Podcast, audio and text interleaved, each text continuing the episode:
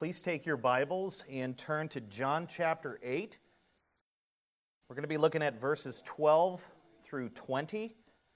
John chapter 8, verses 12 through 20. That will be our text for this morning. I'm going to go ahead and read it if you're there. The Word of God says, "Again, Jesus spoke to them, saying, 'I am the light of the world. Whoever follows me will not walk in darkness, but will have the light of life.' So the Pharisees said to him, 'You are bearing witness about yourself. Your testimony is not true.' Jesus answered, 'Even if I do bear witness about myself, my testimony is true. For I know where I have come from and where I am going, but you do not know where I come from or where I am going. You judge according to the flesh. I judge no one. Yet even if I do judge, my judgment is true, for it is not I alone who judge, but I and the Father who sent me. In your law it is written that the testimony of two people is true. I am the one who bears witness about myself, and the Father who sent me bears witness about me.' They said to him, therefore, 'Where is your Father?' Jesus answered, 'You know neither me nor my Father. If you knew me, you would know my Father also.' These words he spoke in the treasury as he taught in the temple. But no one arrested him because his hour had not yet come." Every evening during the Feast of Booths, there was a lamp lighting ceremony at the temple. In this place within the temple grounds called the Court of the Women, which was also known as the treasury. You can see that down in verse 20. There were four huge candelabra that were lit at dusk. They were positioned in such a way that the light from each one came together to form one beam that went up into the sky like a powerful searchlight. So envision that in your mind's eye. You've got this room or this courtyard, and you've got these candelabra set up. And they're positioned in such a way where the light comes together and just goes right up into the sky. One ancient Jewish historian said that the beam of light was so bright that you could see it from every courtyard in Jerusalem. Like the water ceremony we talked about last week, the lamp lighting ceremony also pointed to the past as well as to the future. It reminded the people of the pillar of fire by which God guided Israel in the wilderness during the Exodus. You know, during the night, the Israelites traveled, and they needed a source of light to guide them through the wilderness. And God worked through a pillar of light or a pillar of fire as sort of a giant lamp to lead them as they went. And this the lighting of these candelabra represented that. That big beam represented that time, and it reminded them of that time. Exodus 13:21 says, "And the Lord went before them by day in a pillar of cloud to lead them along the way, and by night in a pillar of fire to give them light, that they might travel by day and by night." It also reminded the people of the future work of their Messiah to come. Isaiah prophesied that Messiah would come as the divine light bearer and shine truth upon those who walk in darkness. The idea is that when Messiah comes, he will bring the light of God's revelation, and people who exist in darkness will be led out of that darkness. We read about this in Isaiah 9, chapter 9, verse 2. He said it this way, "The people who walk in darkness will see a great light. For those who live in a land of deep darkness, a light will shine." So when the people looked at this bright beam of light shooting into the sky, coming from these candelabra, they thought of God guiding them by light in the wilderness through that pillar of fire. And they thought of their Messiah who would come as their light bearer, to guide them forever and ever. That's the symbolism here. Now, during this ceremony, the people, including the most dignified leaders, danced around the candelabra through the night. They literally just threw down and partied all night. They just danced around this thing all night long, and they held burning torches, and they sang songs of praise as the Levitical orchestras played their music. It was quite a scene. It was against this backdrop that Jesus declares, "I am the light of the world."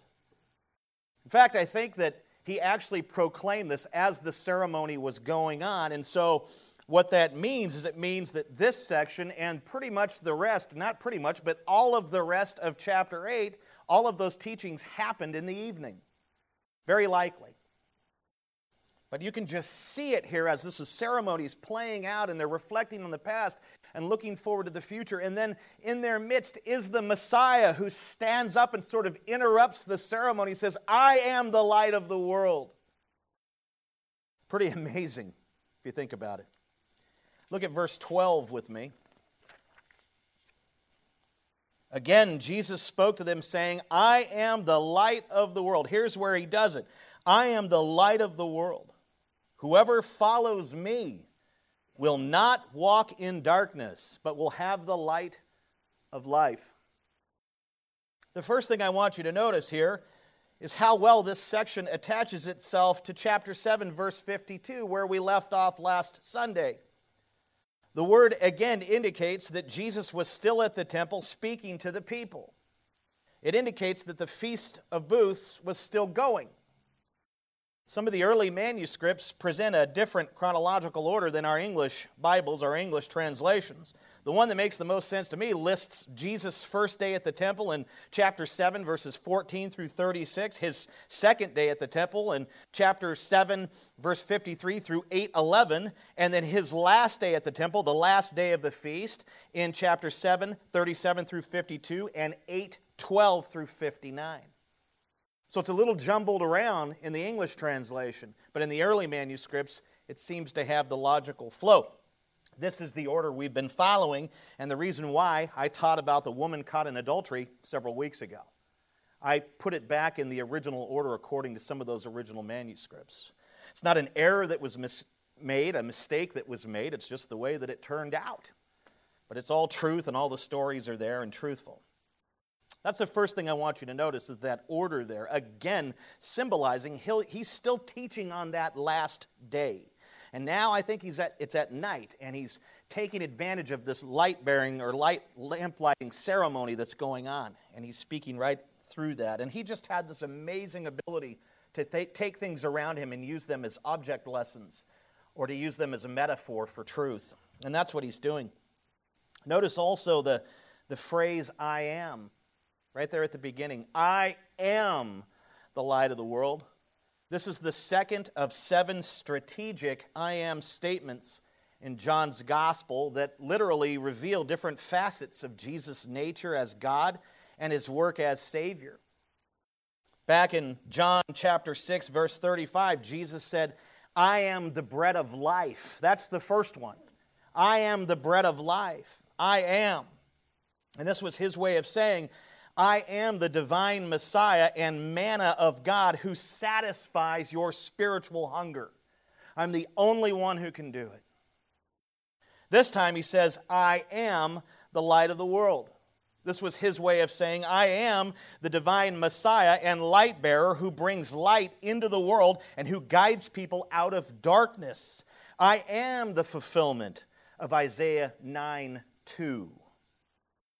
MacArthur writes, "Jesus alone, Jesus Christ alone, brings the light of salvation to a sin-cursed world.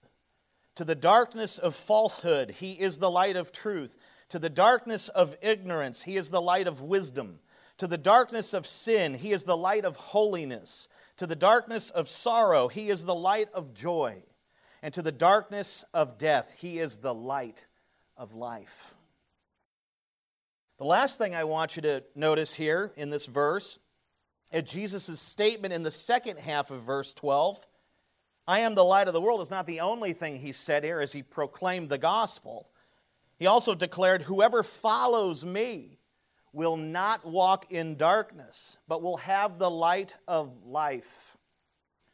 Now his statement here features an indictment and an invitation.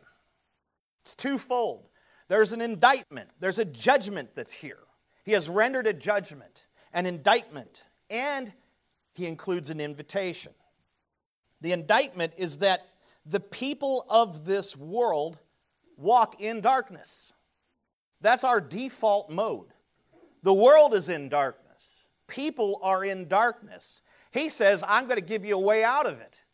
But as it stands, we are in darkness. The world is in darkness. Now, what kind of darkness is he referring to? Because I don't know about you. I can look to the right. You look to your left. I see a lot of sunlight blasting through them windows. In fact, I can feel the heat. It's probably just me getting fired up, preaching a little bit. But what kind of darkness is Jesus referring to here? Was he referring to physical darkness? No. The sun fills the earth with physical light and heat each day. It's not what he meant. He is talking about spiritual darkness caused by sin, caused by human depravity, perpetuated by the enemy, Satan. Sin has darkened our minds. Sin has hardened our hearts. Sin has alienated the human race from God. Ephesians 4:18 kind of summarizes there. Satan works in partnership with our sinful nature to work to keep people blind to the truth. Satan is a perpetuator of darkness, and he works with our own sin and our own sinful nature to keep us in that darkness. 2 Corinthians 4:4. Darkness abounds on the earth. Even though we see all of this light, spiritual darkness abounds on the earth. The earth is a darkened place, and some people out there think it's a wonderful place, and people are just great, and roses, and you know, and My Little Pony, and everything's wonderful. Some people don't live in reality. The wars, the bloodshed, the hatred, the racism, all examples of this darkness. Our nation being peeled apart, all examples of it. Darkness abounds on the earth. Why? Because of fallen humanity. The earth is darkened because humanity is darkened. Not to mention that once Adam and Eve sinned, God brought a curse upon the earth. He cursed the earth because of their rebellion. The earth is evil because it is filled with evil people who love sin and hate God. Read Romans 1. It shows us the verdict. Men love the creation and worship the creation, not the creator. Men burn with passion for one another. Humanity loves sin, it hates God. And all are in darkness because all have sinned and fallen short of the glory of God, Romans 3:23. This is the indictment that is present here in his statement. Walking in darkness, this is just what I'm talking about here, just represents the indictment and what it looks like. We could go into a lot more detail, but I don't really like to talk about the darkness. Although you have to, because without the darkness, there's no purpose for the light. Without sin, there's no purpose for salvation. Big mistake not to talk about sin today and to talk about the gospel till the cows come home. We need to be saved from sin and other things. So that's the indictment. The world is in darkness. People are in darkness. Even though it's lit outside and it's bright and all of that, there is a spiritual darkness that is upon the earth, and people are groping about, walking in it, but they prefer it. They love it. In fact, they flee from the light because their deeds are evil, and they love their evil deeds. It says that in John. Now we look at the invitation. Whoever follows Jesus, whoever believes in him, whoever trusts in him as Lord and Savior, shall no longer walk in sin and the spiritual darkness that sin perpetuates. Instead, he or she shall have the light of life. J.C. Ryle describes what the light of life is like in his commentary. This is really good. It is spiritual light, which is superior to the light of any lamp or even the light of the sun. The spiritual light that Christ gives is independent of time or place. It's not affected by sickness or death, burns forever and cannot be quenched. He who has it shall feel light within his mind, heart, and conscience, shall see light before him on the grave, death, and the world to come. He shall have light shining round him, guiding him in his journey through life, and shall reflect light by his conduct, ways, and conversation. What a great explanation of what light of life is. I'm reminded of Colossians chapter 1, verses 13 and 14. You familiar with that passage? It says, the Father has delivered believers from the domain of darkness and transferred them to the kingdom of His beloved Son, in whom they have redemption, the forgiveness of sins.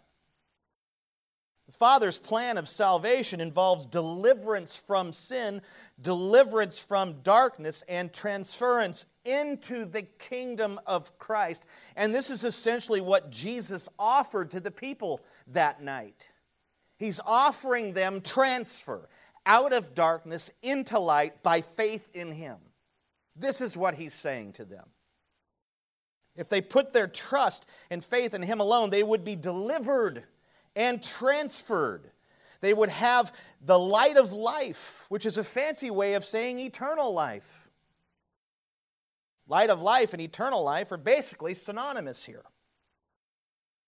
If the people, however, rejected His offer, they would remain in their sin. They would remain in darkness. It's not that they would enter darkness, they're already in it. They would just stay in the darkness. They would just stay in their sins. How did people respond to His indictment, His judgment, as well as His invitation? In the next 8 verses, we will see one group emerge and engage Jesus, the uber-religious Pharisees. They were the so-called enforcers of the law of Moses. Bottom line, they came at Jesus hard right here. No one else said a peep, but they certainly did. They did not like what He said. And they came at Him hard. In doing so, they not only revealed the truth about themselves, the fact that they were indeed in darkness, but they also set an example for us. This next section will be highly practical, very topical. I'm going to give you 7 marks of those who are in darkness, right from the text. So be ready to write these things down. What you're going to see here this is the way that darkness and people who are in darkness respond to the offer, to the light who is Christ, and to the offer of light. This is the way people in darkness respond. This is the way I responded for about 30 years of my life, my wife for a long time, many of you, some of you in this room are probably still responding in this way. Hopefully not. But this is what people in darkness do. Number 1, they seek to disqualify Jesus' testimony. Verse 13 says, so the Pharisees said to Him, you are bearing witness about yourself. Your testimony is not true. They were immediately trying to disqualify His testimony about Him being the light and about the offer of transference from darkness to light. They immediately responded by trying to disqualify, undermine, by attacking His testimony, by attacking His word. One of the ways that we see that today is with people not just attacking the word of Jesus, which is really entirely the word of God, but we see people attacking all of Scripture. And these are religious people. Wait a minute. Religious people aren't supposed to attack Scripture. Religious people aren't supposed to attack God. They're not supposed to attack their Messiah. Those in darkness attack the word of God, question its veracity and authority. And here we see a prime example of that. And it all stems from that demonic question that Satan asked. Did God really say? There's the first questioning of absolute truth. And people have been doing it ever since. And that's precisely what they do here. They're trying to say that he doesn't have the right to bear witness because he hasn't gone through protocol. But it's just a fancy way of denying and trying to disqualify what he has said. They, quite frankly, didn't like his testimony because they didn't like the judgment. They didn't like the idea of darkness. Well, some people are in darkness, Jesus, but certainly not us. This is what they're thinking. And what they're saying here, you bearing witness about yourself, your testimony is not true. What they're saying is we could translate that as, who gives you the right to interrupt this ceremony and say what you've just said? Who do you think you are? Do you not know who you're dealing with? We are the religious leaders.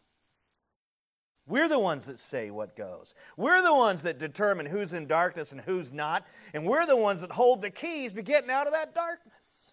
You have no authority here. Look, you can't. Your testimony doesn't hold water. It's not legit.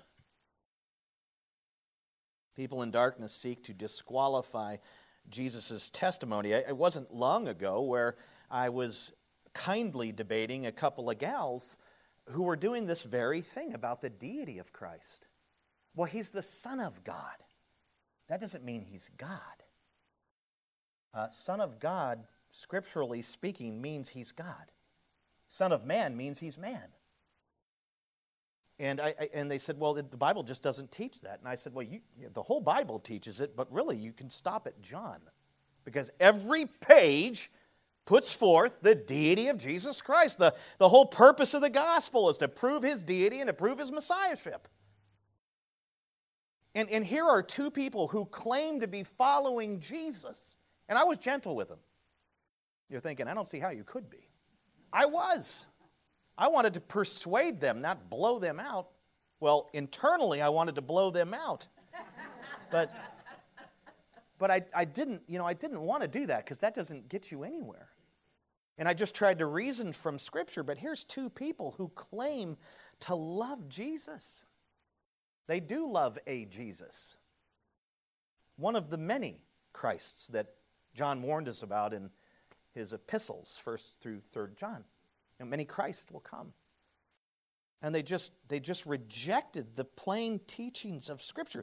They rejected Jesus' testimony about his own deity, which when he says, I am, he's saying, I am deity.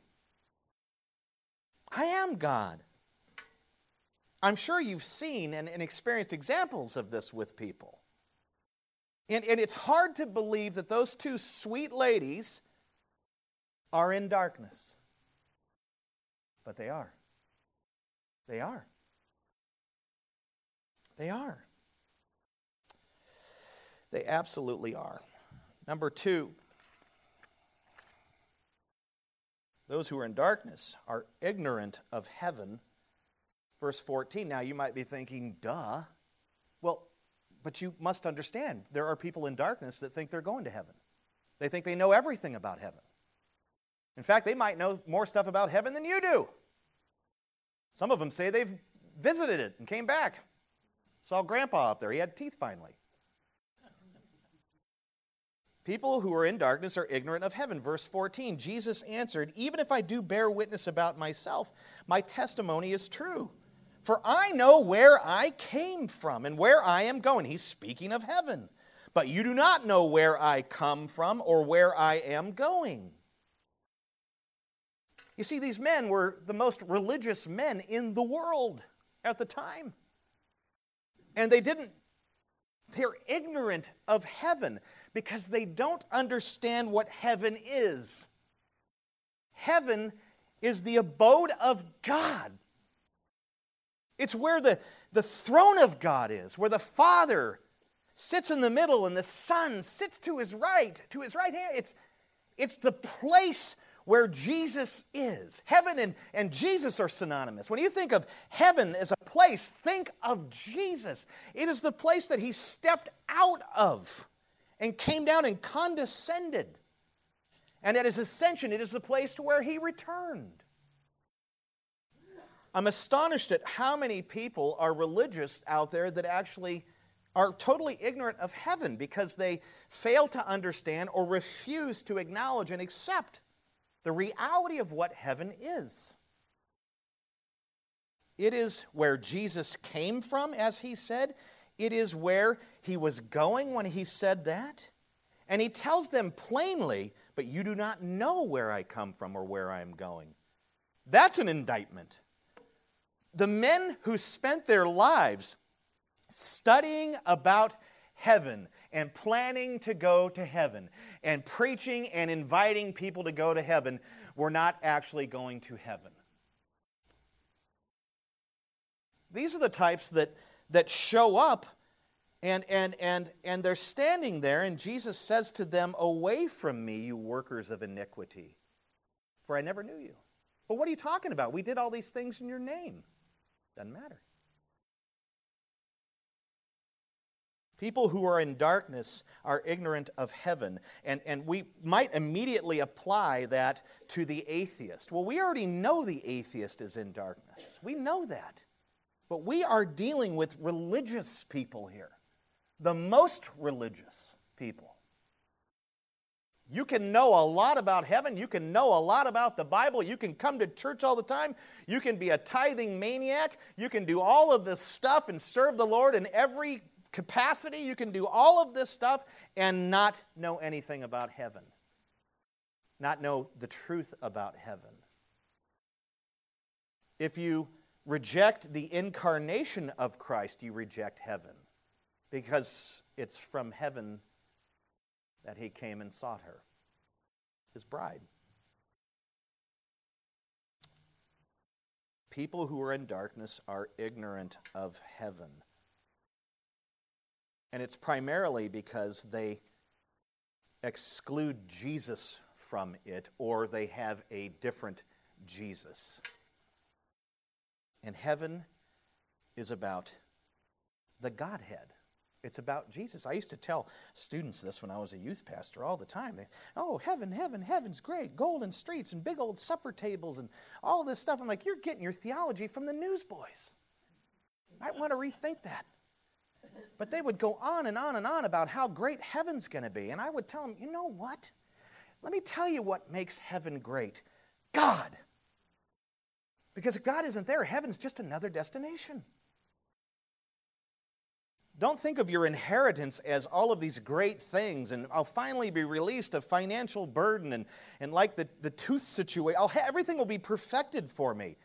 Your inheritance is grander than what you're going to receive. Your inheritance is God himself and his eternal presence in all glory, love, and grace. I remember reading a book years ago called God is the Gospel by John Piper. Very, very good, short little book. And it just talks about, heaven is wonderful, but God is who makes heaven wonderful. Christ is who makes heaven wonderful. To spend your eternity with him, with the one who saved you. And to not have to live by faith anymore, but to be able to live by sight and touch. To see the one and to see the scars.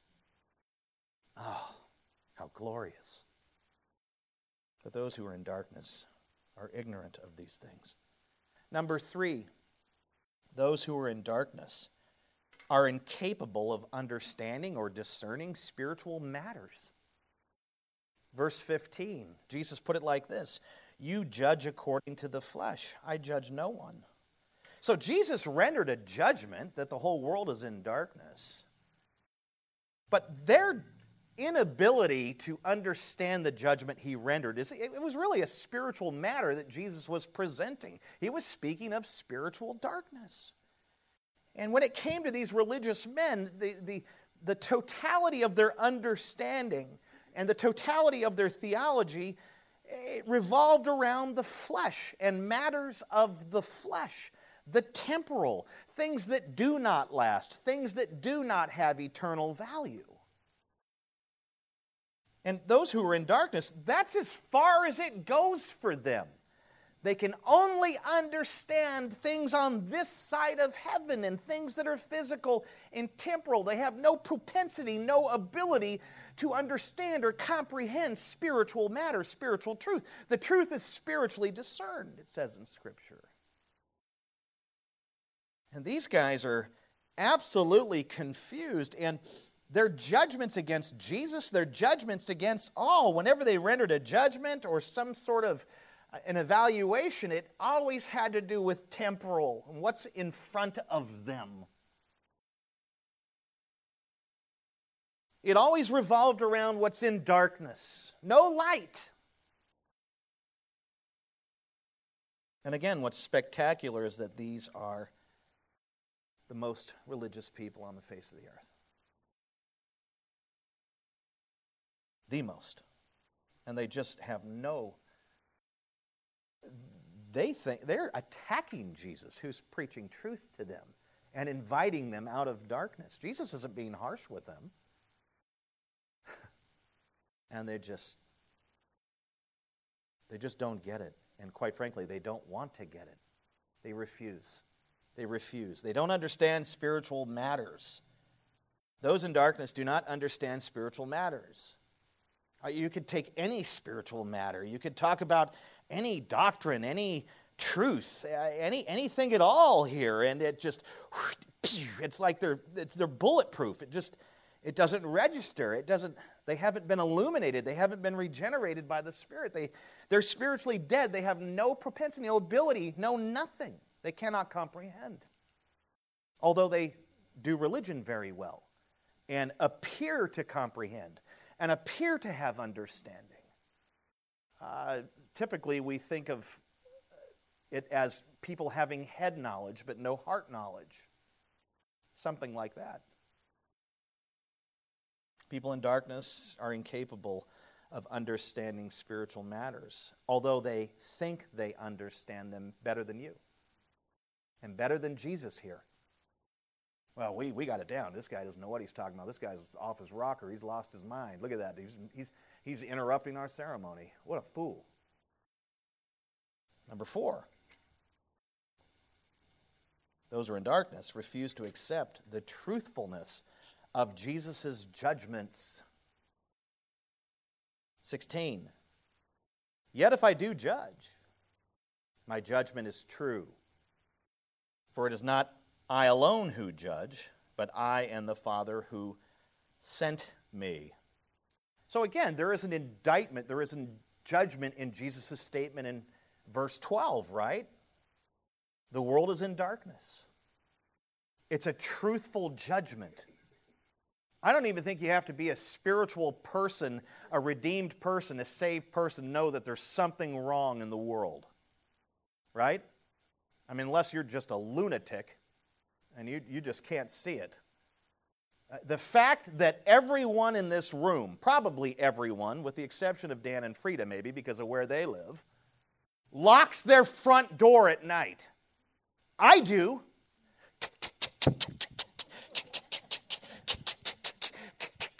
You know? I know the Cooks do. They live down the street from me. We got some interesting folks coming through there at all hours. Who locks their door? You're so insensitive. You're fearful. You shouldn't be fearful. I mean, that's a proof that there's something wrong, right here in our own community, right here in our own neighborhoods. You've got to be a special kind of person to not be able to see that there are problems and problems in the world. So Jesus is just out of sheer logic, Jesus' judgment, his indictment is true. There is a darkness. The world is in darkness. People are in darkness. There's truth to that. That's not a crazy thing to say. And yet, These guys are just freaked out. I think that they're upset because they believe he's talking about them. Right? They refuse to accept the truthfulness of Jesus' judgments. He made a judgment. He says up there in 15, I judge no one, so he wasn't picking anyone out. He was making a generalized judgment. He did it there in his statement, but he says, if I do cast a judgment, it's true. It's true. Why? Because of where I've come from, where I'm going, because of who sent me, the Father. His judgments are true. And yet those who are in darkness reject his judgments. They do not take his judgments at face value. They do not believe them. There could be someone in this room who's scoffing now. Oh, darkness, whatever, invitation into light, whatever. I don't need that. I'm a good person. Well, that's a classic example of it failing or refusing to accept the truthfulness of Jesus' judgment. It's what people in darkness do. It's not just Jesus' judgment, it's all of Scripture. The truthfulness of God's Word is not only challenged, but rejected. Oh, that's just an old book that was written by a bunch of weirdos and dresses, and it's just strange, and you know, it's not inerrant. There's problems all throughout the whole thing, and let me show you one here, and you know, this is what people do. It's what people do. Why? Because they're in darkness. The darkness hates the light. Number 5. They reject the divine witnesses and violate the law. People who are in darkness reject the divine witnesses and violate the law. 17 and 18. Jesus says this, in your law it is written that the testimony of two people is true. So there's the qualifier. If somebody's going to bear testimony in a legal setting or in any kind of capacity that matters, you had to have two witnesses, right? There's the legal, that's what's requisite to the law, to casting a proper testimony. In your law it is written that the testimony of two people is true. In other words, if you go by yourself to a judge, he's probably not going to pay attention to you. But if you go with another witness, then he's got to listen to you. And he says this, I am the one who bears witness about myself. There's one, and the Father who sent me bears witness about me. There's two. Jesus qualified. He met the demands of the law. But on the other side, the Pharisees are rejecting both witnesses. They're both divine witnesses, which means their witnessing is the best. They're rejecting Jesus, the Son of God, the Son of Man, fully God. They're rejecting the Father who is God. Those are the testifiers. And these men rejected the testimony of Jesus, called it into question, and therefore violated their own Mosaic law. So those who accuse Jesus of breaking the law are actually the lawbreakers.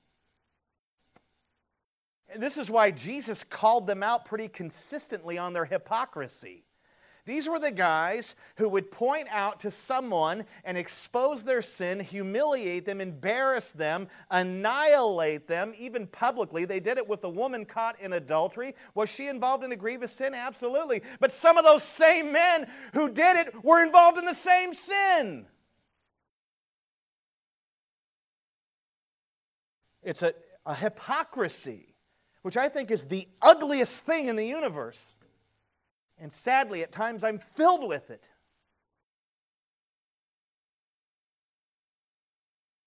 Now, these men are trying to curse and damn Jesus for what he's saying here. He's trying to save them. And they're cursing him and saying, you violated our law, when in fact, they were the ones who were violating their own law. He had the right amount of witnesses. He and the Father. Not to mention, he had 12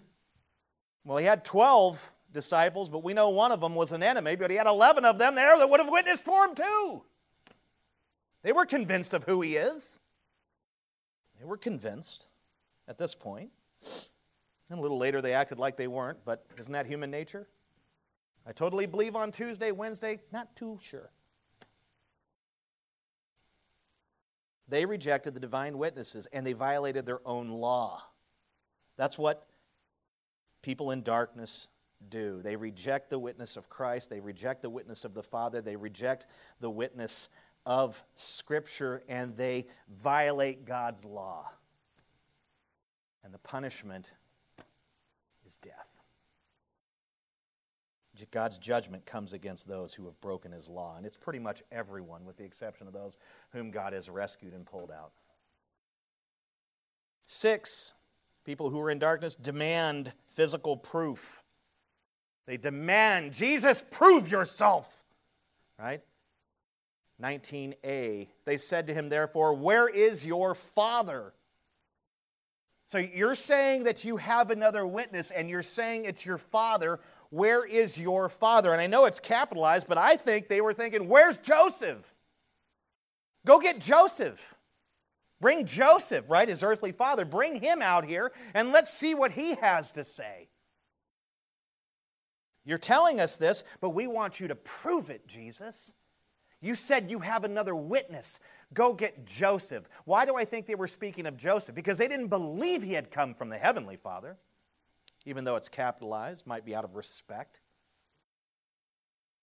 They demand physical proof. Jesus said of those who demand signs and physical proofs from them, he called them a cursed generation. Do we not see that going crazy in certain denominations today? Signs and wonders, signs and wonders. Show us a sign, show us a sign. Those who demand signs are cursed. Some people just, I'm not going to take that next step until you prove yourself to me through a sign. And you know how Jesus responds? No sign for you. Like the soup Nazi. He's not Jojo the circus monkey. He doesn't jump through our hoops. He's not obligated to show us anything, to prove anything to us. We are only deserving of God's justice and wrath. And those who demand a sign, I think it's a high offense, especially those who claim Christ. But people who are in darkness are always looking for that next sign, always looking for that next proof, always looking for that. They're always on the search for some kind of experience where they can have another emotional high. You know, I don't smoke weed anymore, but I got high on Christ. Show me a sign. Oh, it drives me crazy. Everyone in here should read Strange Fire.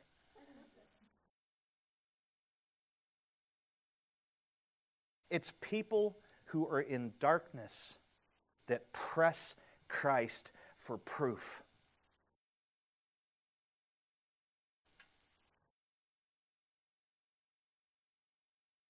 I don't know. Somehow I think that real salvation just comes with kind of a built-in into your DNA, into your new creation DNA, a trust.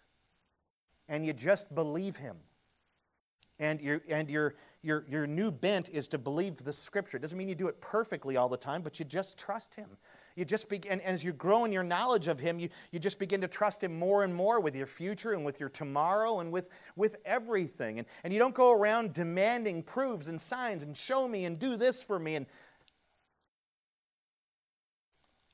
But there are just great numbers of people that are just always demanding of Christ. And that's what these guys were doing here. And they are the most religious people ever. They demand physical proof. Go get your dad. Go get him. I think Joseph might have been dead by now. Well, I would, but he's in the grave. But I have a true Father.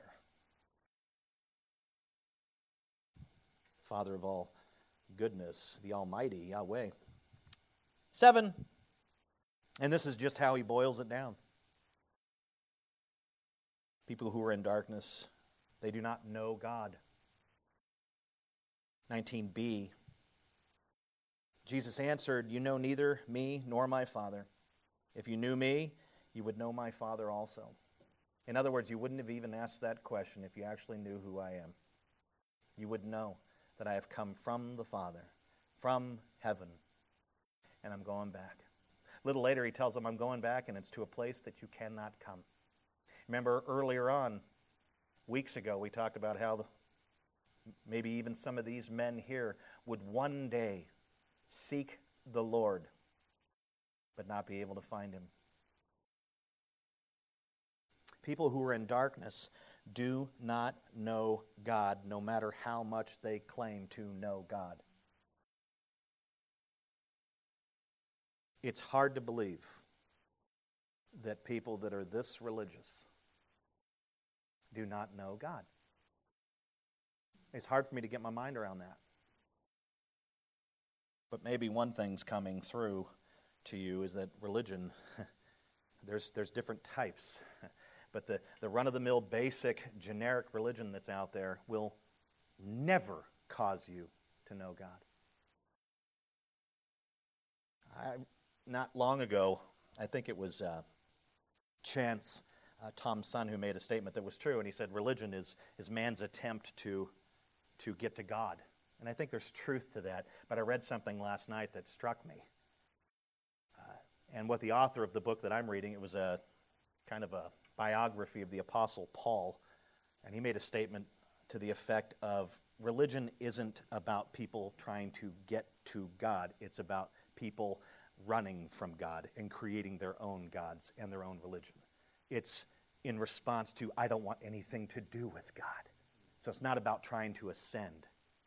It's about trying to stay as far away from the true living God who has revealed himself very clearly through his creation, through conscience. Every man is without excuse. Read Romans 1. It is about men who know God exists. They've seen the invisible attributes of his power. Their consciences, even though seared, they testify to the existence of God. And they say, I don't want that! And they create religion, and they create idols. So it's not about getting to God. It's about creating your own to stay away from the true God. They do not know God, no matter how much they profess. And here's one of the litmus test is what a person does with Jesus. What a person does with Jesus, that'll tell you if they know God. If Jesus is God, if Jesus is man, if Jesus is the sent Messiah, Savior, if Jesus came to die for our sins, to rise for our justification, those sorts of things, if that's what they believe, they know the true living God. But if they don't, they don't know God. I don't care how religious they are. I don't care if they go out and crusade and blow themselves up and kill others in the name of some kind of... I don't care what they do. I don't care if they wear the garb and walk around going, Dominus, ominus. It doesn't matter. It doesn't matter. What someone does with Jesus, what they believe about Jesus, determines whether they do know God or not. To reject Jesus is to reject the entire Godhead, especially the one who sent him. They do not know God. Let's look at our last verse, verse 20. It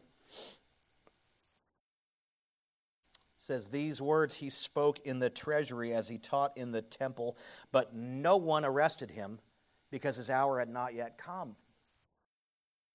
So the treasury was where the sacred offerings were laid up and where the candelabra were located. Because of this, it was one of the busiest places, busiest courtyards in the temple. You had everyone going in there to give their gifts to the Lord. You had people going in there for the lamp lighting ceremony and dancing around these big candlesticks and all of this stuff. You had a lot of people in this area. In fact, there were a lot of women in there because it's also the court of the women. This is as far as they could go in the temple. I don't make up the rules, gals. So don't, I tell you, these guys, they're trying to control us. Well, I'm not. It's the way they did. They also had a court for Gentiles. So guess what? That's where I would have been. Can I get into the, get out of here. Oh, okay, I'll just stay back over here. Dance around my own little candle. That's just the way they had it. They had it partitioned out. But this particular place in the temple was good-sized. It had the candelabra. It's where these big kind of trumpet-shaped offering, these brass or bronze trumpet-shaped offering things. You know those horns people blow at the ball games, they drive me crazy. It's like, I had one behind me one time at a Modesto Nuts game. I wanted it, never mind. But they looked like that, and people would drop their offerings down into it, and it would slide down and go into a box. They had these all over the place in there. Just a big giving room.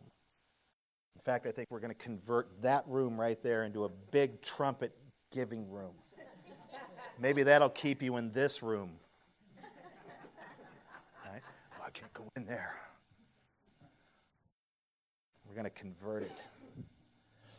That's this room. That's where they were. It was the busiest place in the temple. What does that tell us? Well, what a perfect place to proclaim the light of the world, the gospel. And Jesus was strategic. He chose this place because of the numbers of people that could hear him. A lot of people there.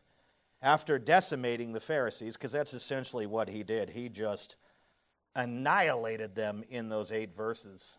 He just brought them to theological ruin. They attempted to arrest him again, but were unsuccessful. I wanted to do the research and find out how many attempts were made to arrest Jesus, and I found 4. So in John's gospel, there's 4 attempts made to arrest him, and they were all unsuccessful. Why were they unsuccessful? Why couldn't they arrest Jesus? Well, whenever we see a failed attempt, we see a statement like this, because his hour had not yet come. Jesus was fully protected by the sovereign power, sovereign protecting power of God, and he remained untouchable until the appointed hour of his arrest, didn't he? Which occurred, by the way, about 6 months after this, during Passover, the next Passover. Closing. You ready to wrap it up? My question is, my first one would be, are you still in your sins and in darkness? I mean, you know yourself. If you're not following Jesus, if you're not trusting in him as Lord and Savior, you are still in your sins. You are still in darkness. It may not seem that way at times, but that's your spiritual position. And that's really the way the world is. I don't like to categorize people, but if we do, there's 2. There's those who are in darkness and those who are in light. Those who are in light are in Christ. Are you still in your sins and in darkness? Have you repented? Have you put your faith in Christ alone as your Lord and Savior? If you haven't done that, then yes, you're still in your sins. You're still in darkness. You will face judgment. You will face wrath. But the good news is Jesus' gracious invitation in verse 12 is to you. We're living during a dispensation of grace, the church age. There's time here. And I would say, as the scripture says, today is the day of salvation. Don't put it off. Humble yourself. Acknowledge that you're a sinner in darkness. Ask Jesus for mercy. Ask him to give you the light of life. Ask him to forgive you of your sins. Ask him to deliver you from the domain of darkness and transfer you into his kingdom, which is sometimes called the kingdom of light. Do that. Pray to him. Seek him. He can deliver you.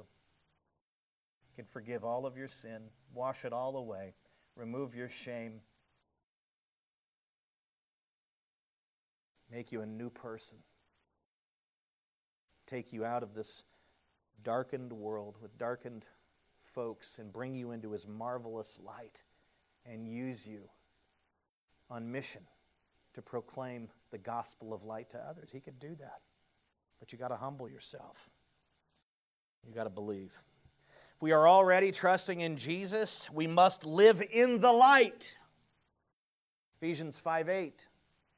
How do we do this? 3 quick things. This is for those of us who do believe in Jesus, who name the name of Christ, who are Christians, who are believers, who are followers, who are disciples. You're trusting in him alone for your salvation. We must live in the light. Here's how we do that. Here's how we live. Here's how we walk in the light.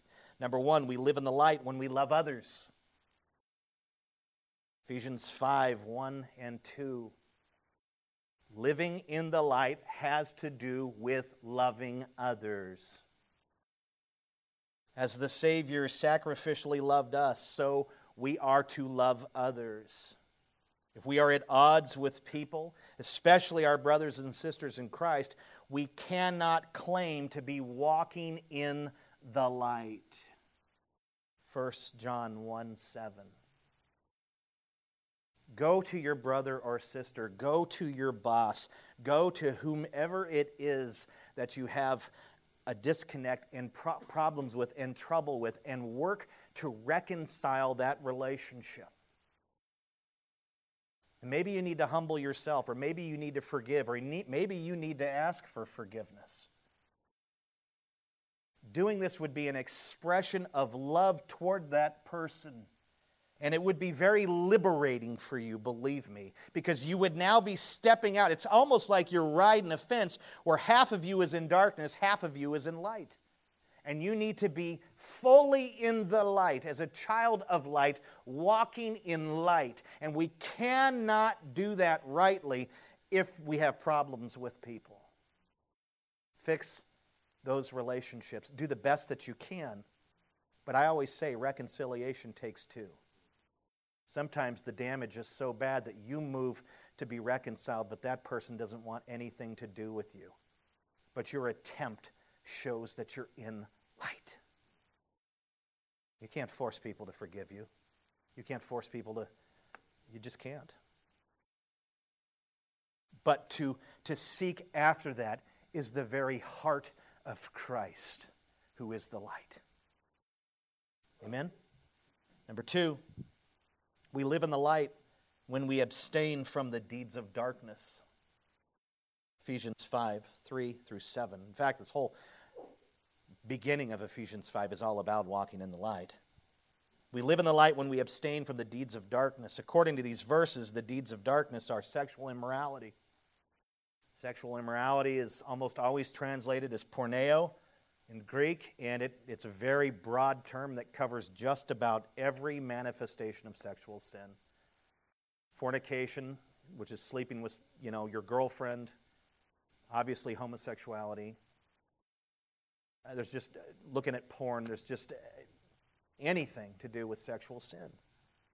That's one deed of darkness, would be sexual immorality in all of its manifestations. Impurity. Covetousness, which is idolatry, and that's putting your affection and love on something or someone, putting it on that in a greater way than you would on God. Exalting your spouse up above Christ. Exalting your possessions up above Christ, whatever it is. Exalting, usually the biggest idol always is ourselves. So it's about exalting ourselves up above and seeking our own interests and our own comfort, our own leisure first. We're supposed to be dying to selves, people. Covetousness, idolatry, filthiness, foolish talk, crude joking. And it's amazing that this is one, but even being led astray by empty words, false teaching. You get the idea there that if you're gullible and you get sucked into false teaching, you're not in the light. And instead of practicing the deeds of darkness, we are to what? Expose them. Chapter 5, verse 11. Of Ephesians. We should be exposers, not practicers. It's very challenging, and it can only be done through the filling and power of the Holy Spirit. But when we're living in the light, that's what it looks like. It looks like turning from the things of darkness toward the things of Christ, the things of light. It's a challenge, I understand. But it should be the deeper desire of your heart if you've been truly made new. You should want Christ more than anything else. And when those other things interfere, it doesn't take you too long to realize it. 3, we live in the light when we please God. R.C. Sproul years ago wrote a great book called Pleasing God. Everyone should read it. And we see this in Ephesians 5, 8 through 18. We please God by what? Practicing goodness, righteousness, and truth. We please God by walking in wisdom instead of foolishness. We please God by making the best use of our time, for the days are evil. Put in that ministry time. Get on mission. Proclaim the gospel. Serve the kingdom. Serve your church. And we please God by seeking to be filled with the Holy Spirit instead of things that impair our judgment and ability to live in the light, such as too much wine. Those are the examples that the Scripture gives here. How do we live in the light? We live in the light when we love others. We live in the light when we abstain, turn from the things of darkness. We live in the light when we seek to please God. And that should be our truest and deepest desire as God's people, is to please Him, to bring Him glory. Not to mention to enjoy the fullness of His joy. I'll close with Ephesians 5:8. Listen to what Paul wrote through the pen and inspiration of the Holy Spirit. He says, at one time you were in darkness, but now you are light in the Lord. Walk as children of light. Amen.